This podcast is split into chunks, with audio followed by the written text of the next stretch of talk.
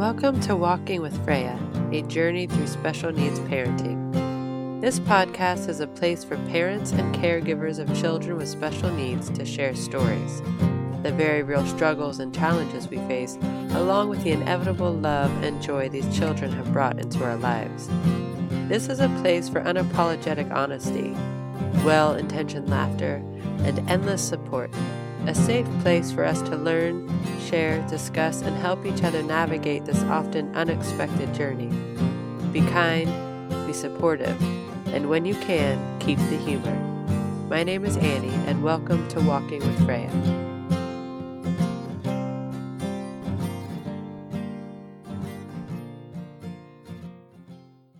Hey everyone, welcome back to Walking with Freya.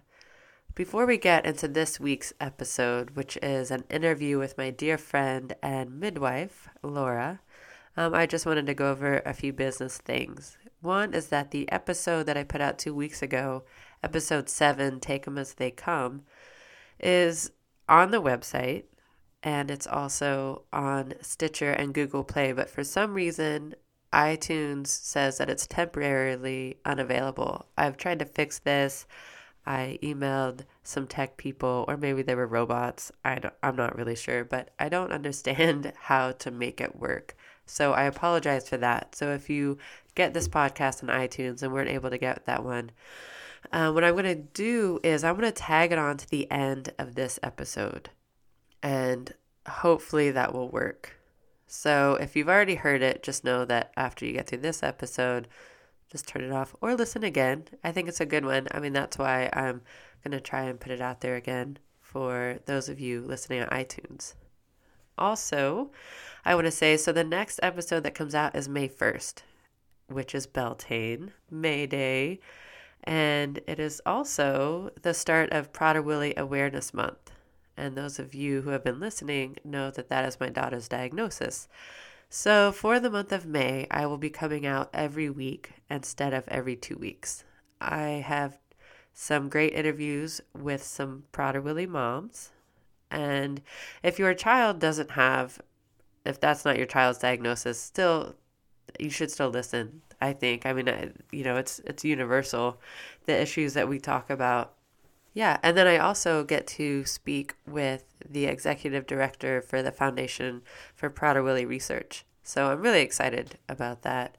I haven't done that interview yet, but I'm sure it'll be very informative and interesting. And it's who is, and it's with a woman who is also uh, she's another mom, another mom of a child with special needs. So this week's episode, as I said, is with my my friend Laura who has been a dear friend for many, many years, and she was also my midwife with Freya. So we don't talk so much about Freya's story though, because I've already told that part of the story, but we do talk about being a care provider in the situation of having a baby born with issues. And I think it's a really beautiful talk. We talk about the importance of having that time in the beginning free from the diagnosis if possible, if there's not pressing medical issues. She talks about why she thinks it's important to not have diagnoses thrown around at the beginning. We talk about how to process having a cesarean, which I know is not an issue for many women. It is an issue for plenty of other women, especially if it was unexpected.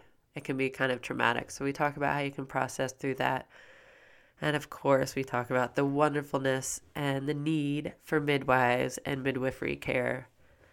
And at the end, she gives some advice for other providers on dealing with this issue, on how to approach a family that has just given birth to a child that's having issues.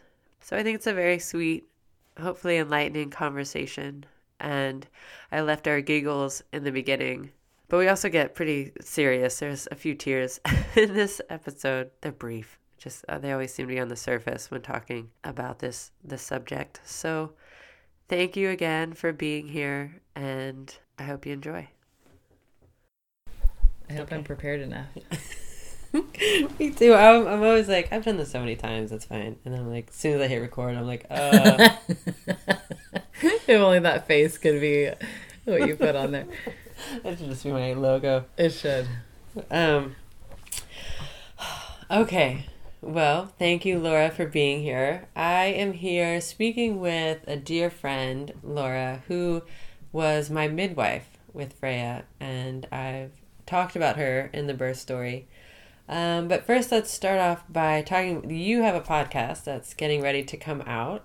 Thank And- you. Yeah, I you want do. to talk about that for a minute? I do. I have a podcast, uh, Ask Midwife 707, coming out, and it is stories of women uh, and their births and sharing all of that it was for them. And also sections that are focused for midwives in general um, for so it's for pregnancy and women that are going through that process as well as midwives who are practicing or studying midwifery Nice. yeah And it is coming out May 5th, may 5th right? International Midwifery Day. That's right, launching it out. So, yeah. So, May 5th, mark your calendars. Look for Ask the Midwife. Ask Midwife 707. Hopefully, you'll find it on iTunes. That's the plan. Yeah. Yeah. And you have a web. You're gonna have a website too. And a website.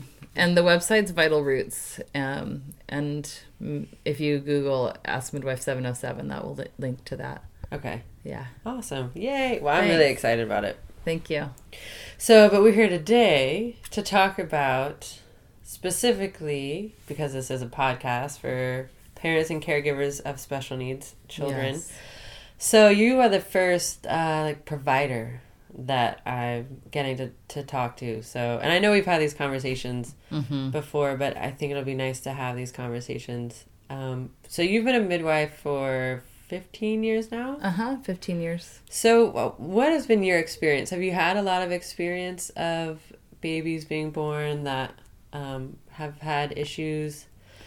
I guess it's probably like a whole gamut, right? There's medical issues that maybe don't go past the birth Yeah. experience. Um, Yeah, I know. I'm only taking care of babies up to six weeks postpartum most of the time. So there's certainly things that are just present from the get go that are obvious, and then there's that I'm a part of, and then there's things that brew and come up later on that I don't that have a part in that I find out later.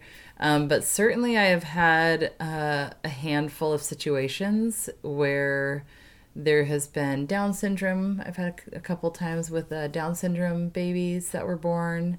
Both were unexpected. And uh, of course, your daughter with Prader-Willi's. Um, there was another doctor, I mean, another baby that had a really rare chromosomal disorder that maybe you'll actually be interviewing her, hopefully.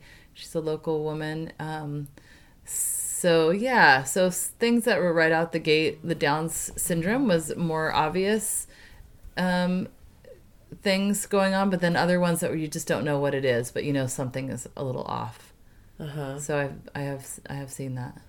So how is that? Like how quickly after they're born do you notice things like that? I mean, I know like with Down syndrome, isn't isn't there like the number of lines on the feet or something like that? Is that yeah, the yeah there is all those markers, but it's not always present. There's so often you're not seeing all of those presentations. It's just you'll have a, one of the five things or 2 of the five things. Um, so it is one of those situations where I'm not a doctor, so I'm not diagnosing these babies. So it's a funny time period for me to be helping women um, be in that situation and help them, you know, get to where they need to be to help these babies.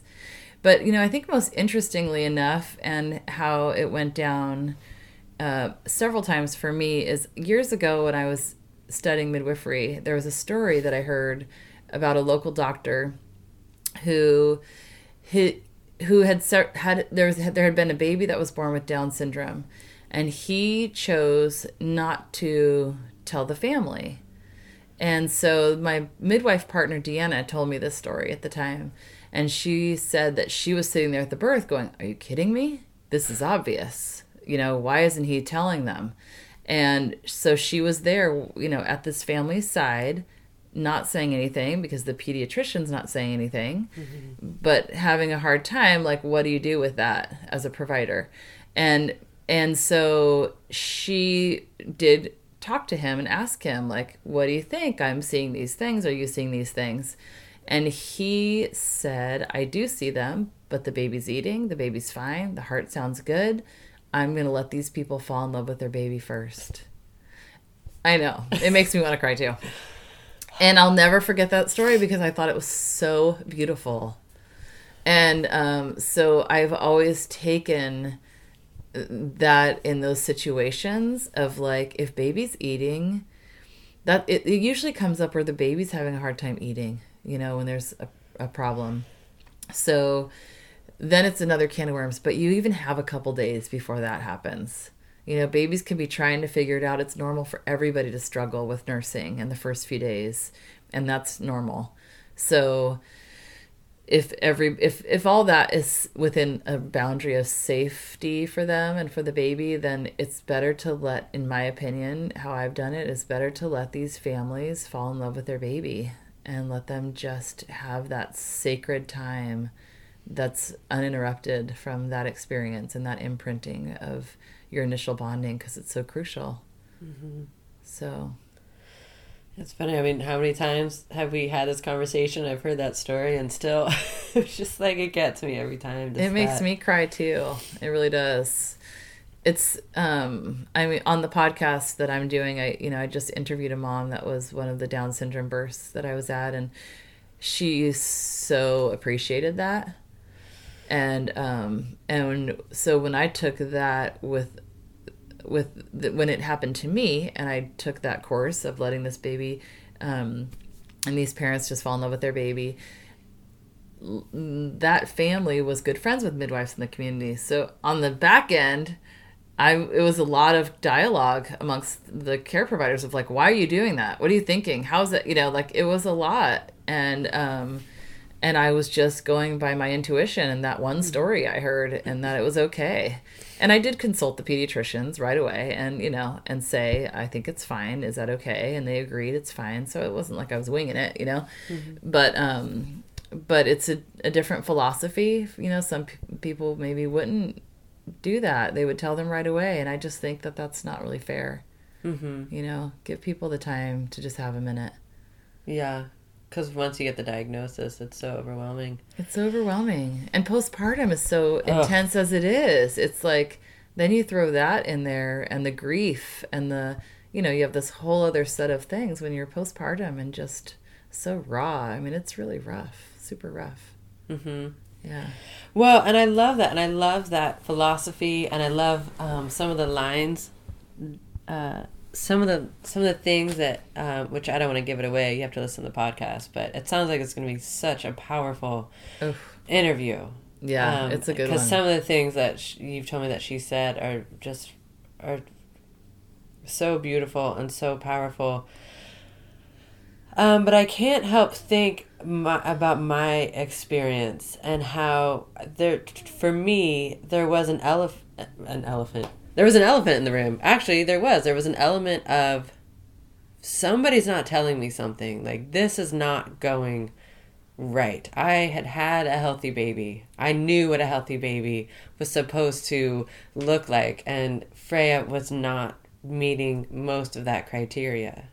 So, I mean, I'm, I'm not even sure that anybody really knew, but so I'm torn because I think I definitely don't think I would have wanted a Prader-Willi diagnosis mm-hmm. in the beginning, mm-hmm. but I needed some. I just you yeah. know I was so confused. So I just wonder. I mean, it's got to be a really tricky place to be in because maybe there are people that do feel like they need to know right away, or you right. know, I guess you do have to trust your intuition. I know, and it's risky. You know, I was hoping that that was going to work for this family for both of the for all the families that I've had to be in that situation, I'm only crossing my fingers that my instincts are right. And you know, sometimes and and luckily it has been. Every, all of those families have been like, thank God I had a couple days. Yeah, you know, it really worked for them. I think maybe in the moment, if there was that personality type of somebody who was needing more, it's more obvious, and you would give them more. Mm-hmm. You know, but I think that isn't it amazing how you just it's the power of denial when something is wrong and you know it but you don't want to know it yet and you you know Alder talks about that in her story on the podcast that I'm speaking about. And how long before she got a diagnosis?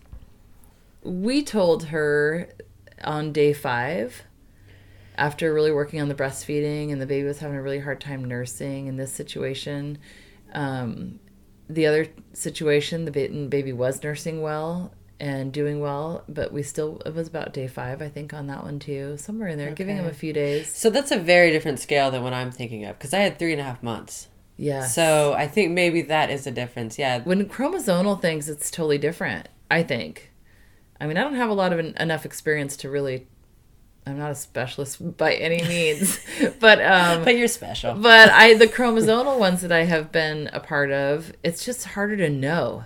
Down syndrome has these obvious characteristics so that you Right. really could go there quicker. I would say, yeah, give everybody should have those those five days. Yeah. You know, I guess when it's going into months and you're saying what is wrong, like Yeah. why is this not working? What is wrong here? That's right. And those are hard I mean, what a frustrating and scary time, Mm-hmm. you know, to feel like there's something wrong and you don't know what it is. Yeah. And but I just the chromosomal disorders it's so vast. There's Right. so many possibilities. hmm Well, I even had, and I mentioned this. I don't want to get too much into it, but uh, the specialist that we saw, the geneticist we saw in San Francisco, was kind of a Prader-Willi specialist, and she met Freya and was like, "Oh, she doesn't really have the look, and she doesn't, she didn't have a feeding tube, so we're gonna test her just because of the hypotonia, but I don't think that's it." mm-hmm. Isn't that and then that was it. Wow. So I kind of want to say, don't say things like that. I know, right? Oh, so the provider that you're talking about, the pediatrician, is was my pediatrician. Yes. And I think that he knew long before we did, or he highly suspected before we did that Yeah. Freya had Prader-Willi. Um, because that was the first thing that he suggested. Uh-huh. And uh, yeah, I trust his judgment. I, I mean, he's been doing it for a long time. Yeah. Yeah, he's amazing. Yeah. And I think you know I, so much matters in the in the early uh, weeks and months is is that baby eating. hmm You know that's all that everyone cares about. Is this baby eating and pooping? Because we're gonna figure it out. But as long as this baby is getting what it needs, Yeah. you know that's the most important thing. And then you're gonna have to just then go down those rabbit holes of figuring it out. hmm um, and then you know with with such a situation it affects breastfeeding and breast milk production stress and emo- strong emotions is hard on the breast milk supply Yeah. and um, so you get so many factors that start to come in you know and then people that have to pump like constantly and ha- that's such an intense job. And at the same time you know just all of these things that aren't showing up of how you expected it to be is so grief ridden from my from what i'm witnessing in that way. Like it's so hard. Hmm it's hard enough. And then you have those kinds of things that you're dealing with and you're trying to do your best and give this baby breast milk. And you know it's just it's a lot of work. Hmm you know, women need a lot of support in those times Yeah. So I think one of the, I think of it as kind of a, a saving grace that we, that Freya wasn't born in a big hospital with a big NICU and all of these, you know, these things that I, because I know that a lot of um, Prader-Willi kids get taken to the NICU, they get a feeding tube, they're there for a while, and I just wonder sometimes if that would have been Freya. And even though it was really terrifying those first few weeks, I'm really grateful that I got to be at home with her. yeah for sure Um, and I'm just wondering if you think there is an element of that that, you know, like you're saying, if they're eating well, you know, and they're pooping and it's going well, like we should maybe leave it alone. And do you think that it's easy sometimes to get caught up in the medical side of it and we forget about that connection? I think that I don't know enough to answer that entirely, but I do know that, you know, at UCSF and those kinds of places, they are doing a really good job at knowing what's important, knowing about keeping moms with their babies, and knowing how important skin to skin is, and So I think it would have to take a pretty significant problem for them to take babies away from the moms. You know, I could see them doing blood work or things that are really more that you would hate to watch your baby go through. I could certainly see that kind of thing. I don't know if what I'm saying is true, but I, I you know, I've seen enough stuff with UCSF that they are very conscientious of that, like paying attention to that research of babies do well when they're with their moms. Mm-hmm. So I think that you're always at risk with anything that's wrong of how could that go? Are they going to take the baby and the whole bonding time is a whole different story. And I think that every place is so different. You know, the situations that I'm dealing with are home births. So here these families have been with their babies at home and actually one of them was in the hospital and um, and you were in the hospital in the end mm-hmm. for your birth, and so they don't they weren't they weren't quick to take her away. You know, I really think it has to be something pretty severe mm-hmm. for them to do that. But I do think that the interruption on some levels would probably be happening if if you were somewhere where they were already onto it and felt like they needed to do something. Sure, those places are out there. Mm-hmm. I like to think that we're evolving with the mama baby reality to some degree that they're not taking away babies unless it's so needed. Mm-hmm. So, have you had any experiences where, I mean, I guess if people know in pregnancy that that the baby is going to potentially have issues, they probably don't tend to have home births. They don't. Yeah, you just never know what needs a baby's going to have. So the the situations that I have been a part of, of course, they didn't realize that that was going to be the outcome. It was unexpected. And because of that, you know, they were given even more. They feel so good about it because they did have such a home sacred time experience versus those fears that you're talking about. Would they have taken her? Would have, you know, the whole thing, that birth would have been different. And, mm-hmm. you know, so a lot of people that I've had that experience with are so grateful for that piece of it.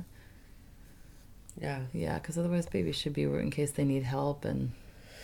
Right. And then there are situations that, um, that we can consult with UCSF and they know that it's not going to affect the birth and move forward sometimes that happens. Yeah. Yeah, different situations, but yeah. Where there's maybe like a medical issue with the baby? Yeah. Or? Like I had a baby that had kidneys, uh, you know, an issue with the kidneys and the follow up wasn't going to be immediate, you know, so we got approval that this is okay. For, mm-hmm. You know, this out of hospital setting isn't going to affect the baby. How was that pregnancy for the mom? I mean, it, I just wonder. I, I'm really hoping to speak to somebody that has had the experience of you know having a pregnancy and giving birth knowing well in advance that yeah there's going to be some kind of issues I mean, yeah i it would be interesting to hear how that is i think that it's such a blessing when you don't know because i just feel like it's so nice not to have stress mm-hmm. you know baby is growing in stress is there's just so much science behind that uh, of the what we're creating, what we're passing on, and how they're getting hardwired for that. So it's a gift to not know because you're at least getting your baby all hardwired in less stress than if you were going to be worried about that the whole time and what's to come. And that's scary stuff. Mm-hmm. The unknown is scary. When it's in front of you and you're doing one step and you're learning, you know, even, and I'm sure as you can, I don't know, because I'm not living that experience, but I'm sure there's a lot of scary times where you're like, is this going to be okay? Or how's this going to grow? and mm-hmm. evolve and what aspects are going to you know affect this you know child's life when they're older and so i just think all of those things that you would just really spin your wheels on and have your hormones gripping the claws into that whole thought process right. would be brutal god for everybody so the unknown is kind of cool like that yeah, yeah. well when, when we got pregnant with rona and they asked us if we wanted to do genetic testing you know, we were kind of. I mean, we said no. Like, why? We're not going to do anything different. Yeah. And uh, why? Why do we need to know? Because yeah, then we're just. I mean, thankfully, like Prader-Willi syndrome is not at least the kind that Freya has is is a totally random event. So there was yeah. less than one percent chance that Rona would have had it. So yeah. Um, and that is the question: is what would you do with the information? Mm-hmm. Would you spin your wheels on it and research and make yourself crazy of what's about to happen? Because Lord knows that on the internet, all that pe- the people are writing are the ones that are really having a hard time. Right. The people that are doing great aren't aren't spinning their wheels on the internet so much. They're living their lives and feeling pretty good. So there's it's always important to remember that. You know, when you're reading the blogs and all those things, you know, it's the per- you, those things are perfect for certain things, but then it's you got to be really careful for yourself, for your mental health to not spin too much on those things and know that there's a lot of good things happening in every scenario that people just aren't spending time writing about. Yeah. I remember when, because uh, Freya was breech, or we thought she, we were pretty sure she was breech. Remember she had that. Yeah. Like it was hard to tell exactly, but and and all the and all the research I had done about you know getting a breech baby to turn. Um, I had read you know like three to four percent of breech babies um, are breech because of a congenital malformation. And I remember reading that, and it was just kind of very, you know, very just tuck that away. Like, okay, that I read that. Now I'm gonna put that somewhere Yeah. in a drawer. I'm gonna close the drawer and just forget about that. Yeah. I didn't hear it. That's So- which is great because you got to tuck it in. Yeah. All those things. Well, so I think that um, you know probably there are probably a lot of women who had babies with special needs that end up having cesareans unprepared.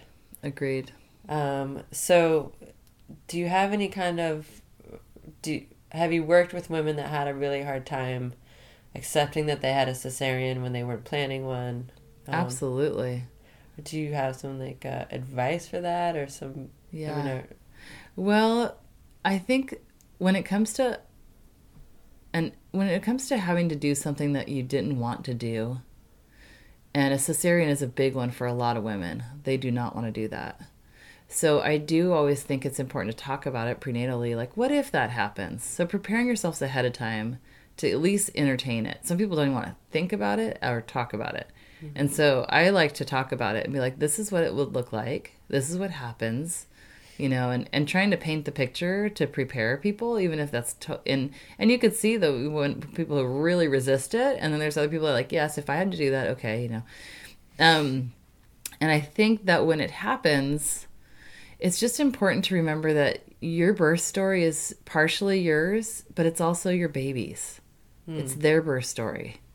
We love to make it about us. And uh, there's an aspect of that that's so real and true but it's their birth story too and it's mm. going to be part of their tapestry of who they are and how they came in the world. And birth is sacred no matter where or when or how. Mm-hmm. And so just remembering that and knowing i think that it's the hardest part with cesareans is when things happen to you that you didn't want to happen. So some women will have cesareans when they really feel like it was unnecessary, where they really feel like they could have done this, this, and this, and it would have been different. And chewing on that is really hard. If you if it has to be done where the position of the baby, you don't have a choice. You just have to soldier it and put one foot in front of the other. And that's really hard and painful and it's going to take a lot of processing but I have seen that it's less painful, or I don't know if that's fair to say. I shouldn't say that.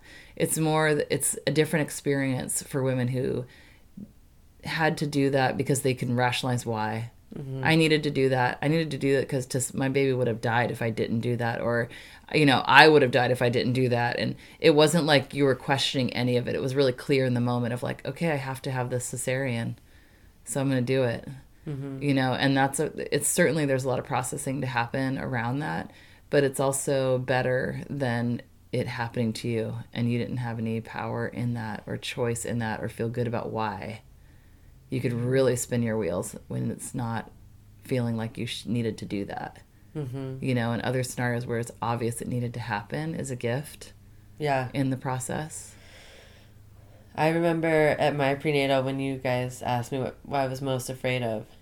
And I just started crying and I said a cesarean, which was so, I don't know why I I don't know. Now I'm like, why was that right at the front of my mind and why did I start crying about it? It was such Yeah. like a, an immediate reaction.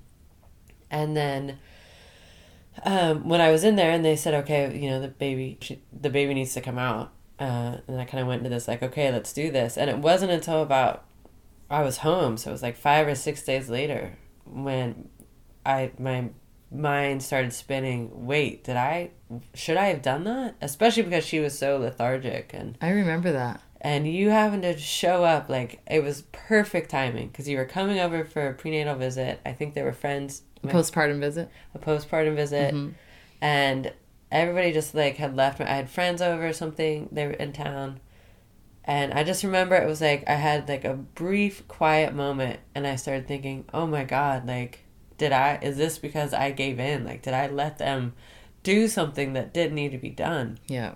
And I just started crying, and then like you walked in, and you were like, "Hi, oh, okay, go out there, and we'll be out in a minute," you know. And then you just like closed the door, and you came and sat down, and you were so clear about that that you you said this birth is a this is an example of why we need cesareans. Mm-hmm. This is this needed to happen. Freya might not have been able to get out on her own. She wouldn't have been able to help and you know, it was just you were so clear about it and just kind of stopped that spinning and it was I love I'm so grateful for the timing of it. Nice. Um Yeah. You know, it speaks to midwifery care. You know, it really does. I feel like um, those in home postpartum visits are just priceless.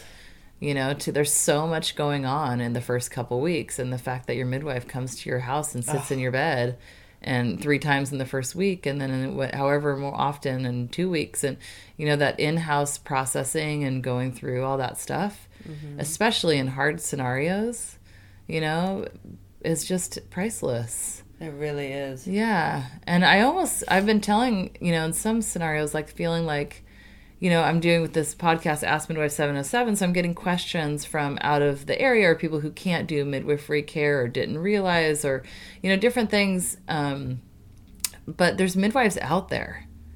Most communities have them. You know, even if your birth can't be a home birth, meet with a midwife and talk to her about what you're going through a home birth midwife it's a different it's a different niche you know and have that postpartum support it, when you get home from the hospital have a couple visits. That's the beauty of the postpartum doulas. Yeah. you know having that kind of they're there for you to see how see you through that. And i think that that could be really helpful even if you didn't plan that and but all of a sudden you're home with an unexpected outcome with this baby that is harder than you imagined. Call someone in that's a postpartum doula or a midwife that you could hear of in the community that you know could come in and speak to all the things that you're feeling you know it's like a therapist the birth Yeah. therapist. Well and i and it's i think um, like you say coming into your home you know you're way more comfortable. I mean because we were going to the pediatrician every week but then it's like we're you know we're showering we're getting the baby dressed like now it's like this this thing that we're doing and it's almost like you're you're leaving some of the stuff at home and you're just talking about okay we're just going to talk about the weight yeah issue or whatever um, so you don't you kind of hide that vulnerability sure a bit agreed and so I think it's it's beautiful. I mean, I I don't know. I I wouldn't have gotten through that if you guys weren't coming. Yeah. I, it's so crazy to me that so many women are being left without that care. I mean, I just it really it makes breaks my heart. Um, I love that midwifery is growing, you know, at a rapid pace in this country because women do need to be held. That postpartum time is so important and so raw, you know, and um, when something is off and something isn't right, it's you know a hundredfold because you're just so raw. You're raw on a when everything's totally fine. So you throw some worry and some grief and all kinds of stuff in there to that rawness, and it is just really tough. And people don't know how to s- handle that in the world. Our we don't. Our friends don't know what to say. The world doesn't. The culture doesn't know what to say. Doesn't know how to mm-hmm. hold things that are different, mm-hmm. not fit in the the mold. It's not a natural thing in our culture to deal with that stuff. It feels like. Yeah. And I think for a lot of people, I know me included, it's you don't you don't know how to ask for help. You don't even know what it is that you need. Absolutely. 100%. Yeah. Yeah. One of my favorite memories of that time is, um, I don't know. It was in the first week, and I was up sweeping my kitchen, and I had like my I had my seven year old. You know, Haven had the dustpan. Like that's. I was like, I'm not. I'm not bending over. I'm just sweeping. And I, all of a sudden, I hear this knock, and I look at the front door, and there's your face in the window, and you're just pointing at me, and you're saying, "You're busted." Get your ass in bed, mama. it's and true. that just that cracked me up. I know. It's hard to keep us down, but it's so important. Our pelvic floor needs it. Not just you and your mental health, and your family needs to realize how sacred and how much you need to heal. Uh, we have such a do it mentality as women and moms. No one's going to do it right. Right. No, they're not going to sweep that floor right. I'm to look at that thing in the corner that they missed. You know, we just got to like loosen up when we let other people do it. But, you know, trying to get that downtime is so important. I love it. Busted. You're busted. Uh, well, maybe I don't know if you want to speak to like any potential providers out there, or Yeah. uh, maybe Absolutely. that would be a good. That's a great great thing. I'm I'm going through that a lot right now actually of as a provider it's so important to give bites that people can chew. Like you don't want to throw diagnoses that could be. Why would you do that in a postpartum time to a postpartum woman? People do that. I want to just smack them upside the head. It's like we have to just take what we could chew. And knowing that postpartum time and how rough it is, it's important to get every little bit of information, just a little bit at a time, is important. Like, okay, something is a little off, but this and this and this is great. So we're going to figure it out. Okay, even if we know in the back of our head what it is, we're not saying that. We're waiting. We're waiting for test results. We're going to just keep allowing people to be in love with their baby as long as possible. And it's not like you're not going to fall out of love, but it's interrupting that initial hardwiring and bonding that is so important. And to um, give this baby the time to feel like it deserves to be here, no matter what's going on. They deserve it. So when the, when you could be held in the, in that love and not instantly into a judgment of uh, something is wrong, it's a gift for everybody, for that baby too to feel it because baby's feeling it too, and um, and so I think that's really important. And I think that as a provider, to give people time, give them time, do what's necessary, and otherwise give them time. That's what that Dr. Humphrey did because he, was so experienced and he had seen a lot. He was an old guy. He's an old guy. he retired old. And um and hopefully you're going to have him on here, which would be awesome. Yeah. And he has just so much experience and so it's it's it's that it's that inexperience that makes people want to think they need to show that they know something maybe or they're worried that they're going to get in trouble for not doing something more active to save the day or something but um, so you want to consult with those people. Um, for me it was like consulting with the right pediatrician. If i was told something different i would have called a different one. I would have gotten a couple opinions about it before ruin before kind of you know sending these parents into a different spiral Right. other than you know keeping that bubble sacred as long as we could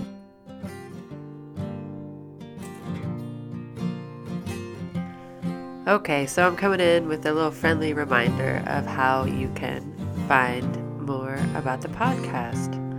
I have a page on my website, annefricke.com, A N N E F R I C K E.com.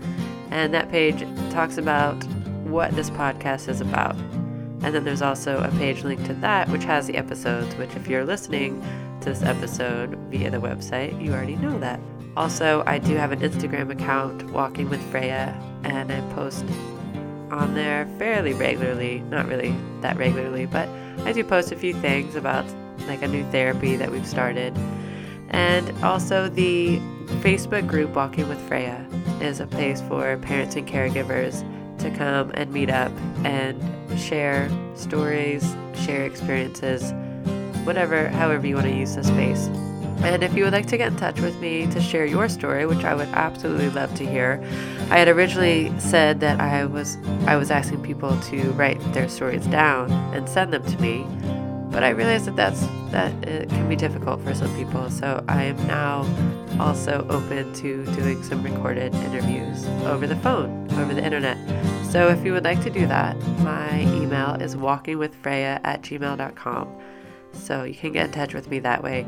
And also, leaving a review on the podcast app that you use does wonders for for this show and for getting it out there.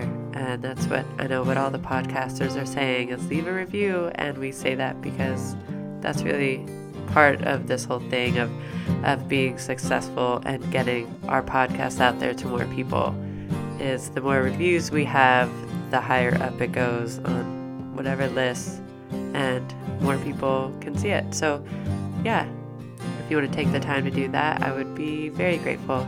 And I hope that you enjoyed this episode.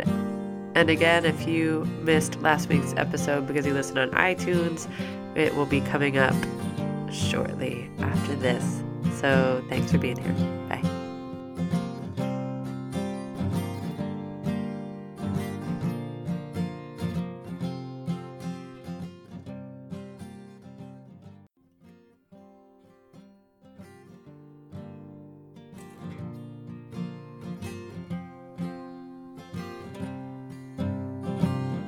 To Walking with Freya, a journey through special needs parenting. This podcast is a place for parents and caregivers of children with special needs to share stories, the very real struggles and challenges we face, along with the inevitable love and joy these children have brought into our lives.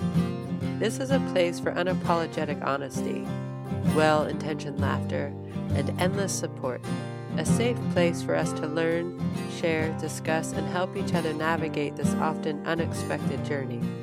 Be kind, be supportive, and when you can, keep the humor. My name is Annie, and welcome to Walking with Freya.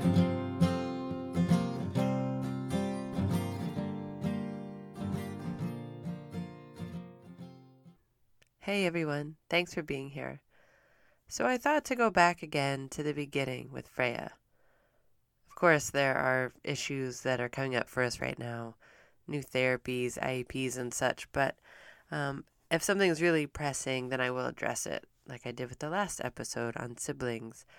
But I would also like to revisit some of the struggles that we had in the beginning as a way of providing the whole story. So, and also because even though we are past some of these struggles and, of course, onto new ones, um, so many people are now coming up on similar issues. So I'll retell some of the old struggles throughout this space as a way to not only give a further, a fuller telling of our story, but also so that others can relate or hopefully find comfort in knowing that they are not alone. And I would love to hear your stories as well, but we'll get to that in the end. So for now, I'm going to go back to kind of the time after the diagnosis. And I'm going to start by reading a blog post from my blog, Growing Up with pws.blogspot.com. Um, this post is from March of 2012. My life these days is centered around pumping and feeding. If I'm not pumping or feeding, I'm cleaning pump parts or counting time until Freya's next feeding and homeschooling our seven year old daughter. In some ways, it may seem pleasant to have a baby that doesn't cry or fuss. Well, I guess I would say it's the consolation prize. My baby doesn't cry and fuss and cause a huge distraction. She doesn't wake up every 15 minutes to squirm and cry for milk. My first one was a bit more like that, so I know how difficult that can be. But there is a lot of pressure on a parent whose baby does not eat of her own free will. I set the alarm at night so I can wake up and feed her. The plus side is that I am assured sleep in four hour doses. The downside is that occasionally, when I've forgotten to turn the alarm on or turned it off in my sleep, I wake up frantic because it has been six hours since she has eaten. I jolt awake to find Freya sleeping peacefully by my side. I rush to get a bottle prepared and warmed as I berate myself for being irresponsible. But I am human.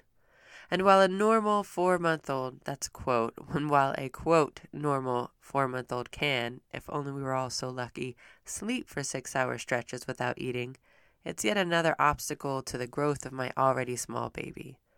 Thankfully, these moments are few and far between, but racked with guilt nonetheless. There are times when Freya seems to be hungry and enjoying her bottle, when she sucks it down in 20 minutes. These moments are a blessing. There are times when she is too sleepy and getting her to eat is almost impossible.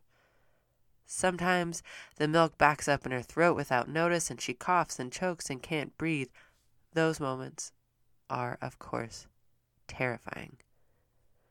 Sometimes I struggle to get the last of her bottle into her only to have her spit it back up. My life is ruled by Freya's feeding schedule, which unfortunately she couldn't care less about. But it's what parents do. We alter our lives for those of our children. We make sacrifices so that they may have the things they need. Our children's needs may seem unbearable at times the crying, the whining, the struggle to feed. But for every moment when we feel as if we can't continue with this path, can't keep up with these struggles. There are countless other moments when our lives are so enriched by these little people we can't nor care to remember what life was like without them. So, while my time is not my own these days, I look with joy on this being that has entered our lives. We are trying to prepare ourselves for the struggles we will face with her, but all the while revel in the joy and happiness she has and will continue to bring. So, that last part, maybe some of you have noticed already my tendency to try and wrap things up on a more positive note, which I think is good to be positive, as long as you're not glossing over things that need to be addressed, I guess. So, I realize, um, you know, going back and, and reading this, I feel as if I'm complaining about sitting around in a bathrobe for months, watching Netflix and eating ice cream it's not something to really bitch about. Except that I personally am not one that likes to sit around watching TV. It, it depresses me. So that really probably didn't help my overall feelings. But I had, I my my best friend had bought me this big comfy bathrobe, and I pretty much lived in that on the couch, watching Netflix as I would pump, and then feed, and then wash the parts. And I would have a moment to like shower or do a little something with my older daughter. But no, it was mostly that's what I remember as a a lot of uh, couch time with Netflix, and that was kind of depressing.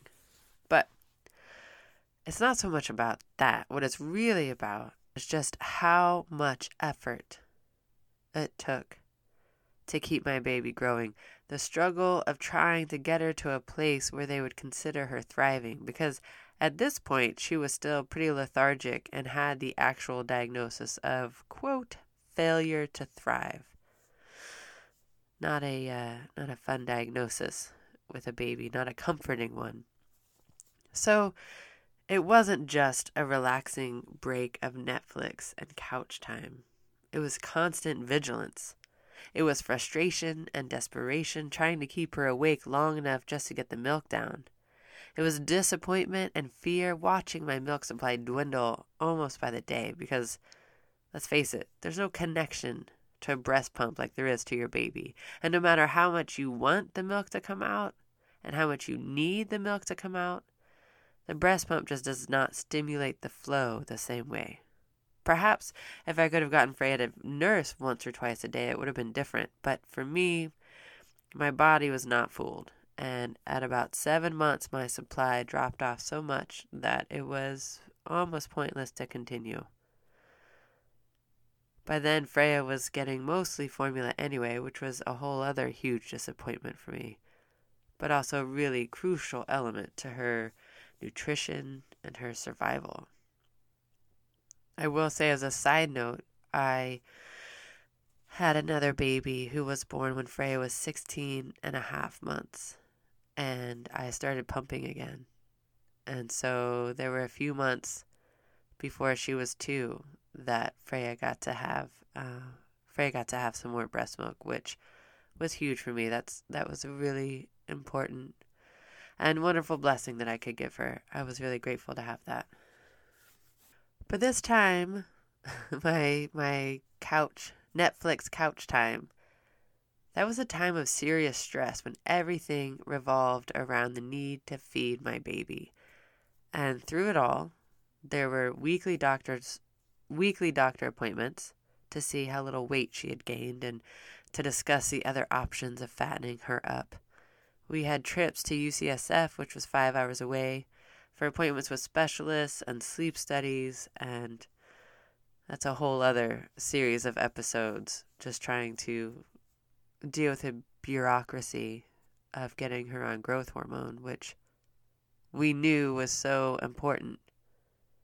Another thing, you know, through all this is that we were being social with our some of our dearest friends who all had had healthy babies the same age as Freya. Three of my closest friends found out they were pregnant around the same time, and somehow the universe threw me into the mix also. They were all trying, I wasn't. But um, so we all we were all pregnant together and we had we all had daughters within five months. There's a period of five months, and they were all born there. And it's something that should have been so wonderful and beautiful for all of us. And it was. It was in a lot of ways. Even, but even thinking back to that time, um, I realize how hard that was. How do you reconcile the utter chaos of emotions in that situation? To smile as they told me of their baby's accomplishments. Smile even though everything their baby did that mine couldn't do was just like opening of just ripping open a festering wound I wanted to be happy for them. And of course, I was on some level, but every everything was also a reminder and an alarm bell for me and my baby and what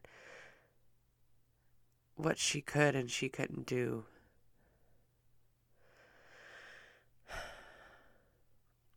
And then there's the the guilt of, you know, what kind of person can't just be happy that their friend's baby is doing well. It's not like I wished anything bad to happen to their babies, but it was just so hard sometimes to be reminded of of what you know, it was it was almost easier. I'm a very social person, but I think perhaps, um, you know, I've I've become less social than I was. I'm still pretty social, but you know, I've become less social than I was, and I definitely think that perhaps this period of time drew me in a little bit because when we were at home and it was just our family and our baby, it was it was just easier. It was there weren't so many obvious or glaring signs of of the issues that she was having. I mean, if there were, but there wasn't this like, what's the, you know, there wasn't an example of of where she should be or what she should be doing. I think I probably pulled back a little bit. I had so I had so many conflicting emotions during that time. And it's not that I wasn't happy for my friends, but the grief that I felt for myself, for my family, for my baby weighed far too heavily on me sometimes to really appreciate their joy. I remember being at the beach one day. There were three of us there. And the two girls um, ran off to ran off to go play Or, I mean, I don't think they ran off because they were just a couple years old. But Freya wasn't walking by then. And, you know, they were wandering around, and the moms were, you know, walking with them. They had to be with them. And, you know, I wanted to hang out. I wanted to be social. I wanted to talk, but I was on the blanket where my two, because I had um, Rona at the time also. By then, I had Rona by then. and I just, I remember just feeling, I, just going home and feeling so sad and so, um, not left out. I didn't feel left out because it's there was nothing intentional about it. I mean, you know, there's no, there were no bad feelings between anyone. It was just what kids could do and you know, at that age you can't just let them wander around so much. And I remember coming home and my husband uh, was out of town. And it was just I I just remember coming home and feeling sad and sitting on the front porch. I cracked a beer. It was Sunday afternoon. and I got on Facebook and I emailed my cousin's wife, whom I had only met once, but they have a daughter with IDIC 15, which is a rare form of autism. And, you know, you can say what you want about Facebook, but it really has its benefits. I mean, e- you know, messaging back and forth with this woman that I've only met once was so important to get me through that day. You know, it's a, it's amazing how sometimes sometimes the people that you barely know can bring you the most comfort. And it's because we have shared experiences. You know, I mean, it happens for not just for this scenario of having a child with special needs. I mean, it happens in so many other scenarios. And this was just something that, this was one of those moments that I realized this is why I feel like parents of children with special needs tend to be drawn towards each other. I almost uh, feel more comfortable now approaching a parent of a child with special needs and striking up a conversation. I guess maybe because there's more to talk about, or you know, or just there's this shared the shared grief and the shared understanding of the struggle and the shared acceptance. And also someone who can really, someone who understands the struggle, the struggles, you know, how hard things can be, can really also appreciate how amazing it is when your child does something new. I f- this is very tangential. this is I was just supposed to be talking about feeding, the stress of feeding my baby, but I just brought up this. It was that same time when this is a time that I don't really think about too much anymore. It just it just came up for you know, for this fo- for this podcast, and as I said, going along, you know, trying to fill in the gaps of the story, and I hadn't realized how painful that part of the story still is. To be clear, those children are still a part of our community and our family, and I don't have those feelings anymore.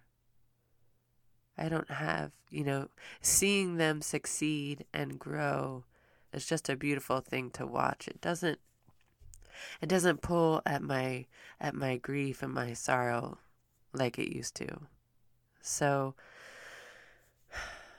I could talk more about that whole topic another time.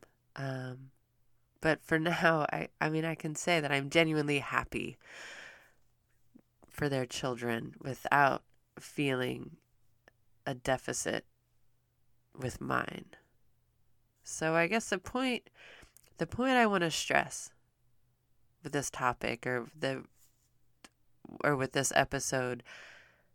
Well, the first was just about the difficulties with feeding. The the the baby of my friend's part was a I guess an unexpected tangent and I think it'll make it through the editing because I think it's important. I imagine it's something that a lot of people experience.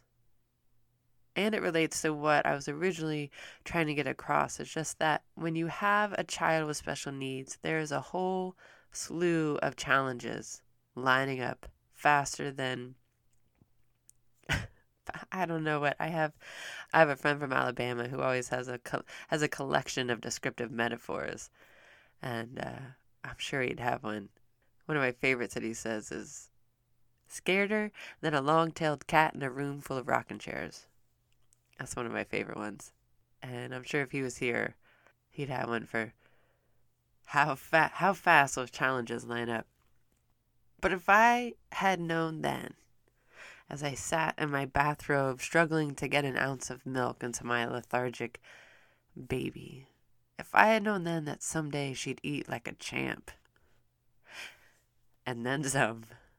If I had known, as she struggled to hold her head up while the other babies were crawling circles around her, that one day she would attend a track meet. If I had known then she would one day be in the same kindergarten class as one of those babies, in the class as an equal, as a peer, doing most of the same activities with some variations, of course. She'll never be typically developing. If I had known any of this, I would have gone a bit easier on myself. I perhaps could have relaxed more into the joy of Freya than the fear.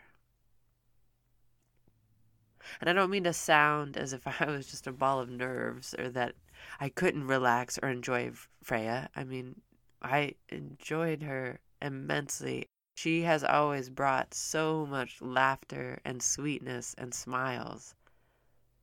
Always. But so much of that for that period of time was just overshadowed at times with fear, with nervousness, with doubts of myself and how much I was doing to help her progress.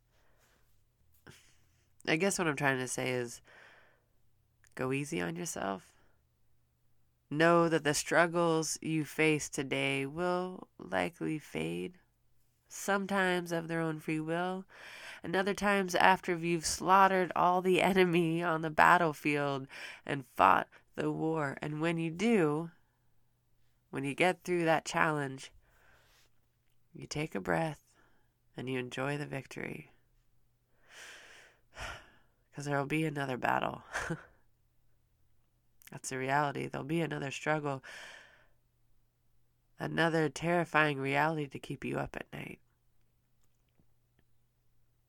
But life goes on. We get through this. And despite the struggles, there is so much beauty to this life and to your child. So if you can, enjoy them in this moment for who they are, for what they're capable of, for how they love, and how you love them. That's that's really all we can do. besides the therapies and doctor's appointments and the the new new round of uh, supplements and all that stuff, of course. but overall, because when I was able to step back from any kind of comparisons or any kind of Uh, charts and graphs and any of these things showing me what she was quote unquote supposed to be capable of. When I was able to step back from that, then I just had this amazing, sweet, lovely person that I have that I have the honor to raise and help journey through this world. For that, I am eternally grateful.